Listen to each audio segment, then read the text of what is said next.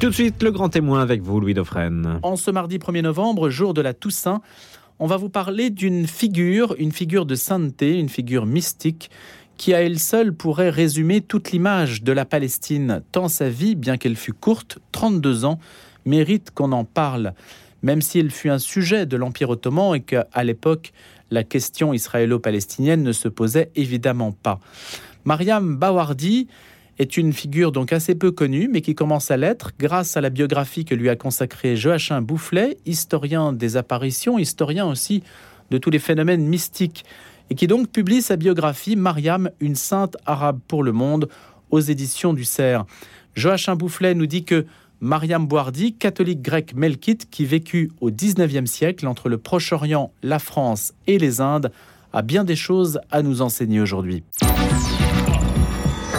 Bonjour Joachim Bouflet. Bonjour. Il n'existait pas de biographie de si, Mariam Baouardy. Si, il existait, mais des biographies très anciennes qui remontaient au début du vingtième siècle. De Mère Véronique. Il y avait la grande biographie de Mère Véronique qui était complètement épuisée parce qu'elle était dessinée au Carmel en deux tomes. C'était plutôt une récapitulation de tous les témoignages qu'elle avait vécu avec elle. Et puis il y a eu les deux biographies du Père Estrate et du Père Buzi qui ont été assez connues à l'époque, mais qui remontent au tout début du vingtième siècle. Celle du Père Estrate a été souvent rééditée, mais sans rien apporter de nouveau, évidemment. Et pour deux mille quinze, il n'y avait rien. Ah ben absolument rien, non, non, non. Donc c'est là que vous vous êtes dit, tiens, je vais m'y intéresser, vous qui êtes historien des apparitions, des phénomènes mystiques. Oui, et puis je me suis dit, non, euh, elle mérite d'être connue parce qu'elle a vécu en France quand même presque un tiers de sa vie. À Pau ? À Pau. Et puis en même temps, parce que euh, elle est très représentative d'une forme de spiritualité, de mystique, que l'on connaît peu, ou sur laquelle on a été très longtemps, disons, réticent en Occident, euh, qui est ce que j'appellerais la, la mystique de la passion, mais pas vécue à la manière d'une euh, Catherine Emmerich, par exemple, grabataire, ou... ou d'une Marthe Robin, mais vécue euh, dans l'action. Qu'est-ce qui distingue ces figures, justement ? Parce que vous avez aussi écrit sur Marthe Robin, euh, sur laquelle oui. vous avez été assez critique. Oui, critique réservée, disons. Critique, euh, oui, aussi critique, certainement. Euh, ce qui les distingue, d'abord, euh, je dirais, euh, la simplicité. Il y a une simplicité fondamentale chez Mariam. Une, je dirais presque une naïveté vis-à-vis du surnaturel. Elle baigne dans le surnaturel depuis son enfance, sans s'en rendre compte en plus. Alors qu'elle a, paru, elle a perdu ses, enfants très je, ses parents pardon, très elle jeunes. Elle a perdu ses parents très jeunes, elle est née elle-même dans des circonstances que l'on qualifie de miraculeuses, parce qu'elle avait eu euh, plus d'une dizaine de, de frères qui étaient nés avant elle et qui étaient morts en très bas âge. Donc c'était l'enfant du miracle. Et en même temps, Euh, elle est euh, profondément euh, attachée à sa famille, même ses parents défunts, qu'elle continuera de voir dans les visions, et cetera. Et par compensation, elle est attachée à Saint-Joseph, que son père mourant lui a donné comme guide et protecteur, et à la Vierge Marie, évidemment, qui remplace sa maman. Et elle baigne dans cette atmosphère, mais très très jeune. Elle est à tu et à toi avec le ciel. Et ça, c'est extraordinaire. Elle ne se rend pas compte, en plus. Et elle ne sait pas qu'elle a des extases, elle ne sait pas qu'elle a des visions. Elle Pour elle, ce sont des belles imaginations qui l'aident à prier, à aimer, mais sans plus. Elle sera élevée par un oncle ? Elle sera élevée par un de ses oncles. Ça se passera finalement très mal, parce que lorsqu'elle atteindra la puberté, on voudra la marier. Selon la coutume de l'époque, elle devait avoir douze ans, treize ans. Et elle... Euh, refuse de se marier parce qu'elle a décidé de se consacrer à Dieu. Elle est soumise aux travaux les plus rudes dans la maison pour lui, la faire plier. Elle ne plie pas, finalement, elle réussit à euh, sortir de chez, chez elle, donc euh, à vouloir essayer de recontacter son petit frère dont elle avait été séparée. Elle est accueillie par un ancien domestique de la famille euh, qui promet de l'aider, puis qui finalement lui propose à la fois de se convertir à l'islam, de l'épouser, et cetera. Elle refuse catégoriquement, elle est égorgée.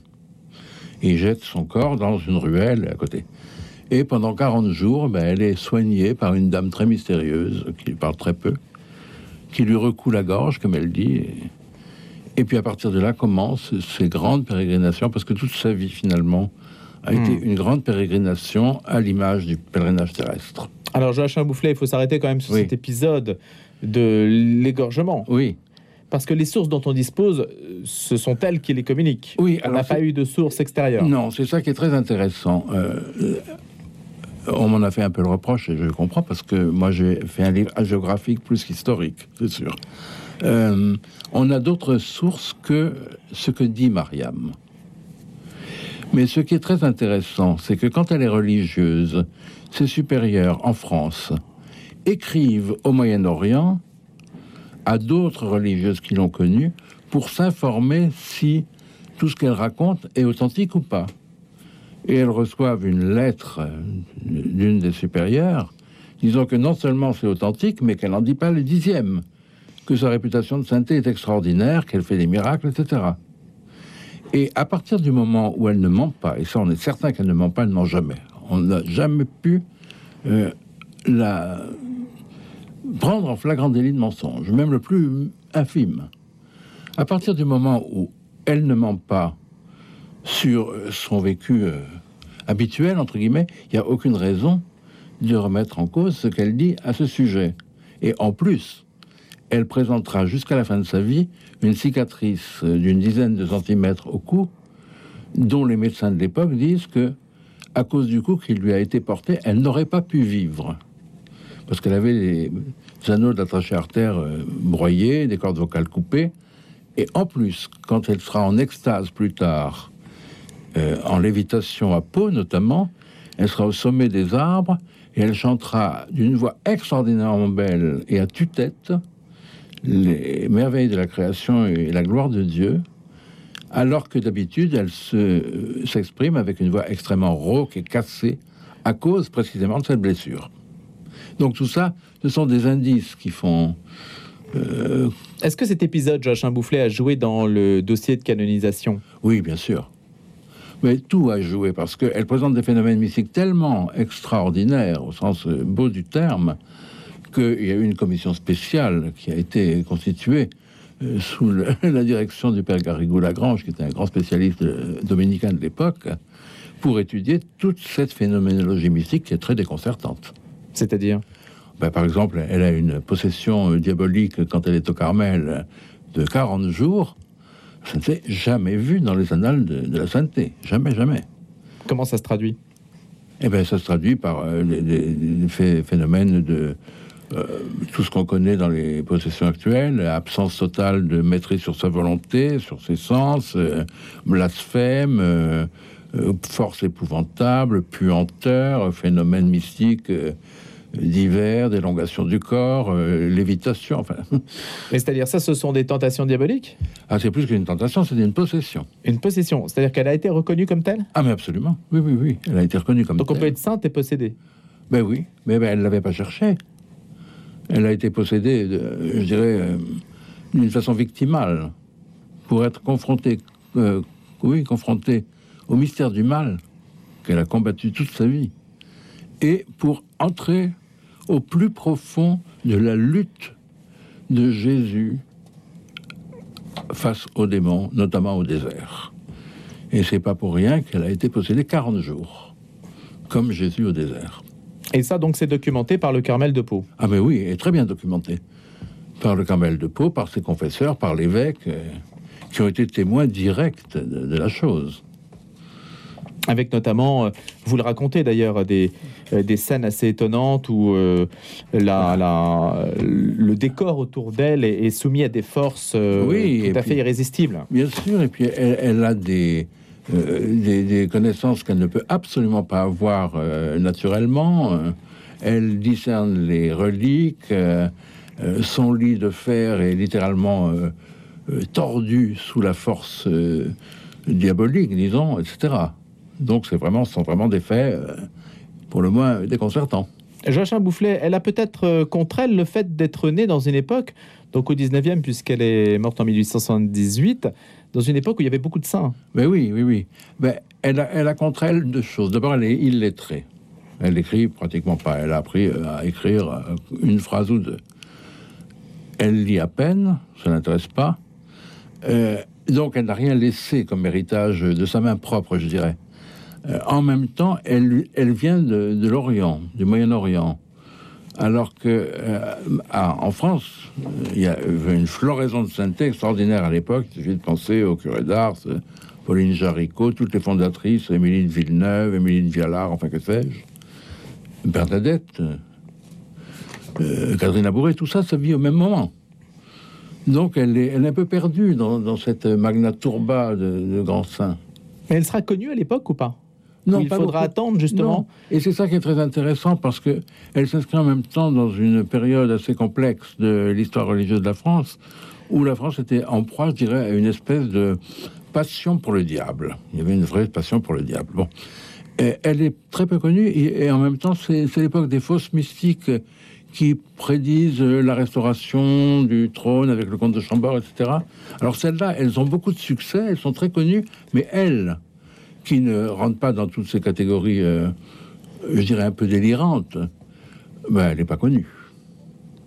Dites-nous comment, euh, Joachim Bouflet, puisqu'on s'en est arrêté, on s'est arrêté au stade où donc elle a été égorgée littéralement, oui, parce qu'elle refusait de se marier, ce qui en soi, aujourd'hui, oui, pour notre époque, est aussi un message, on pourrait dire, mais de résistance ça. à une forme de patriarcat, pourrait-on dire, mais oui, oui, oui. Euh, par anticipation. Quel a été le, son chemin juste après? Donc elle a été recueillie par cette infirmière un peu mystérieuse, oui, ça... qui, la, qui la laisse, euh, qui l'abandonne entre guillemets dans une église à Alexandrie, puisqu'elle vivait en Égypte à l'époque chez son oncle, qui l'abandonne dans l'église Sainte-Catherine, et puis elle se retrouve seule. Ben, elle mène une vie errante pendant euh, trois quatre ans, euh, elle, elle mendie pour aider les plus pauvres qu'elle, elle se fait servante dans les maisons... Euh, toujours pour aider les pauvres, elle ne garde rien pour elle. Elle donne tout ce qu'elle gagne. Et... Sœur Emmanuelle s'en inspirait ? Non, pas du tout. Il aurait pu avoir non. un lien ? Non, non, non, il n'y a pas de lien. Entre l'Égypte ? Oui, oui. Non, il n'y a pas non. eu de... Non, non. Et après, comment elle a fait le saut avec le Mais Carmel ? Elle a fait le saut avec le Carmel, avec la France d'abord, parce qu'elle était au Liban, et elle... Ou en Syrie, non, je crois que c'est au Liban. Et elle... Elle était en famille, en service dans une famille qui avait de la famille à Marseille. Des descendants d'anciens soutiens de Bonaparte en Égypte, qui, pour fuir les représailles après la chute de l'Empire, sont venus s'installer à Marseille. Et donc, elle a été embauchée comme servante cuisinière chez cette famille de Marseille. Donc, elle a fait la traversée, elle est allée dans cette famille, et il y avait là toute une communauté moyen-orientale, qu'on appelait les Égyptiens d'ailleurs, euh, qui étaient réunis autour de l'église Saint-Nicolas, qui était leur église, et elle s'est intégrée là, dans ce milieu, et à partir de là, elle a été dirigée par le curé vers une congrégation religieuse, les Sœurs de Saint-Joseph de l'Apparition, où elle a commencé à voir des phénomènes extraordinaires, un peu euh, trop marquants, entre guillemets, pour ces bonnes sœurs, qui étaient très réticentes à, pardon, à tout ce qui était extraordinaire, et qui l'ont euh, refusé au vœu. Or, à ce moment-là, sa maîtresse des novices, Mère Véronique, avait, qui était sœur de Saint-Joseph, avait reçu un indulte pour passer au Carmel, et l'a prise avec elle, c'est comme ça qu'elle est allée au Carmel de Pau. Et là, ça s'est bien passé? Ça s'est très bien passé, ça s'est d'autant mieux passé que Mère Véronique n'avait rien dit aux carmélites de tous ces phénomènes extraordinaires. Elle leur avait simplement dit, elle sera obéissante jusqu'au miracle. Ça suffit, ça a été le passeport. Et elle est entrée au Carmel, et effectivement, elle s'est montrée d'une obéissance absolument héroïque, et en même temps d'une naïveté, d'une fraîcheur qui a revigoré un peu ce Carmel qui était déjà en grande forme. Enfin, ça a été vraiment une grâce pour ce Carmel. Elle était très bien intégrée. On l'appelait la petite ou la petite arabe. Et, et voilà. Et son destin l'emmènera ensuite en Inde, à Mangalore. Alors, son destin l'emmènera en Inde, à la suite d'un projet de fondation par un évêque Carme. Là, elle sera exaltée jusqu'à sa profession religieuse définitive, et tout de suite après, par un étrange revirement de, de mentalité, un concours de circonstances, l'évêque et certaines religieuses la déclareront euh, fausse mystique, fausse extatique, diabolique. Et là, elle réalisera que tout ce qu'elle vivait, c'était vraiment des grâces mystiques, et elle sera encore plus affolée que... Elle subissait en fait son état. Joachim Bouflet, est-ce qu'on peut le dire comme ça? Non, ce que vous non. dites, c'est victimal, c'est l'expression que vous oui, avez utilisée. Oui, mais pas dans, dans télévision, et non, non, c'était pour elle de, de belles imaginations, des images pieuses.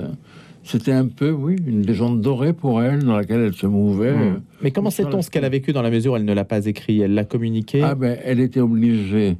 D'abord, elle a eu énormément d'extase à partir de son entrée au Carmel, notamment, pendant lesquelles elle parlait et elle fêtait certains anniversaires en extase, notamment l'anniversaire de son égorgement. C'est comme ça qu'on l'avait appris. Et puis, au nom de l'obéissance, sa maîtresse des novices et sa supérieure lui demandait de raconter. Et déjà, chez les Sœurs de Saint-Joseph, la maîtresse des novices l'avait, lui avait fait dicter sa vie. Donc, c'est comme ça qu'on a appris toutes ces choses. Donc, tout ce qu'elle a vécu sur un plan mystique, on le sait. Oui. Elle n'a rien gardé pour elle, elle a été dé- descriptive suffisamment, de manière oui. suffisamment précise. Ah oui, oui, oui, bien sûr. Elle a certainement gardé pour elle le secret du roi, comme on dit, mais ça, on n'en sait rien. Mm. Euh, mais autrement, non, on connaît sa vie mystique euh, de façon très transparente. Mariam est aujourd'hui, Mariam Baouardy est aujourd'hui connue dans le monde arabe. Oui, oui, oui. Elle est très vénérée en Égypte, elle est très vénérée en, en Terre Sainte. C'est pas une sainte palestinienne, hein, il faut faire attention avec... Euh, la Palestine n'existait pas à l'époque en tant que telle. C'est une sainte du monde arabe, de la Terre Sainte, mais... Elle était sujette de l'Empire ottoman. Sujette de l'Empire ottoman, voilà. Donc on ne peut pas la rattacher en fait à une... Non. ou à plusieurs régions. Voilà, il, elle, elle est presque, je dirais, aussi une sainte universelle pour le Moyen-Orient. Partagée entre ces pays où elle a vécu, en Égypte, en Terre Sainte, en Syrie, au Liban... Évidemment, il n'y a pas d'explication particulière. Vous qui avez mené l'enquête pendant sept ans, Joachim Bouflet, sur cette figure, comment expliquer que... qu'elle, c'est un peu stupide, mais qu'elle soit advenue, en fait, dans la mesure où... où... Ben, je, je crois qu'elle est advenue à une époque... Justement, on avait besoin de ce type de, de, de mystique. D'abord, une mystique qui n'était plus une stigmatisée grabataire. Elle était stigmatisée, n'était pas grabataire pourtant, elle était très active, très dynamique, elle a fondé quand même deux Carmel. Euh, et en même temps, ça permettait de regarder, de porter un nouveau regard sur la mystique. Comparativement à ce que je disais tout à l'heure, toutes ces fausses mystiques qui pullulaient à l'époque. Et j'en ai eu des kyrielles, des, des listes. Hein. Et comment faites-vous la différence entre une vraie et une fausse mystique? Ben, d- Déjà, euh, par euh, le, le jugement de l'Église, déjà, y a, ça compte quand même un peu, autant que je le sache. Et puis en même temps, ben, parce qu'on voit très bien, euh, on juge là, vraiment l'arbre à ses fruits, euh, ces fausses mystiques, elles ont pratiquement disparu dans, dans les limbes de l'oubli. Elles n'ont rien fait. Sinon, euh, vaticiner sur des événements immédiats, euh, sans intérêt. Or, elle ne commentait pas, pas du tout, l'actualité, non, non. pas du tout. Elle... Ah mais non, non, non, elle était en dehors de tout politique, ce qui, en même temps, l'a, l'a préservée. Les autres étaient très engagés politiquement, pour le comte de Chambord, pour la restauration monarchique, tout ce qu'on veut. Elle, non. Elle ne se mêlait pas de politique. Pour elle, ce qui comptait, c'est le salut des âmes, à commencer par le chien. Que sait-on de ces visions de, de Dieu ? Ce sont des, des visions à la fois très imagées, très profondes, très symboliques souvent. Ça ressemble beaucoup à des paraboles. Euh, elle a beaucoup de visions de, de Jésus qui sont assez amusantes dans la mesure où elle est comme Marie-Madeleine après la résurrection, elle ne le reconnaît pas. Et alors, ça, ça donne lieu à des scènes et des dialogues très amusants où quelquefois le Seigneur la taquine en lui disant « mais il faut que tu m'aimes, moi ». Et elle lui dit « non, vous non, c'est Jésus que j'aime ». Est-ce qu'on sait si ce... cette propension à la mystique, cette caractéristique est transverse à toutes les religions, toutes les spiritualités? Oh, je, je pense évidemment qu'il y a un fond euh, de, d'adéquation à la mystique, mais euh, à ces formes de mystique, non. C'est, c'est typiquement chrétien. Qu'est-ce qui va... Je dirais même typiquement mmh. catholique. La stigmatisation n'existe absolument pas chez les orthodoxes, pratiquement pas. Ce que je dis d'ailleurs. Et c'est complètement... étranger à, à la mentalité orientale, la stigmatisation. Et Mariam est stigmatisée pourtant, comme les grands saints orientaux. Donc il y a une part, son itinéraire est tout à fait insolite et assez peu, assez peu euh, comparable ah, à oui. d'autres itinéraires, à la fois de sa région et puis même dans, mmh. de son époque. Oui, oui, oui. Sa mémoire est perpétuée aujourd'hui, euh, Joachim Bouflet? Oui, bien sûr, déjà ne fût-ce qu'au Carmel, elle est sainte, donc euh, elle est vénérée, et puis, elle, je vous le disais, elle est vénérée dans le Moyen-Orient, et, et j'espère qu'elle va être un peu plus vénérée en France, maintenant. On en parle peu. On en parle encore peu, oui. Un, encore peu. Alors justement, mmh. c'est peut-être une première étape ce matin. Grâce à vous, Joachim Bouflet, et à cette biographie de Mariam, Mariam Baouardy, une sainte arabe pour le monde, aux éditions du Cerf. Merci Joachim Bouflet d'être venu nous en parler. C'était Joachim Bouflet, historien des apparitions et auteur de Mariam, une sainte arabe pour le monde, aux éditions du Cerf, dont il a donc fait la biographie.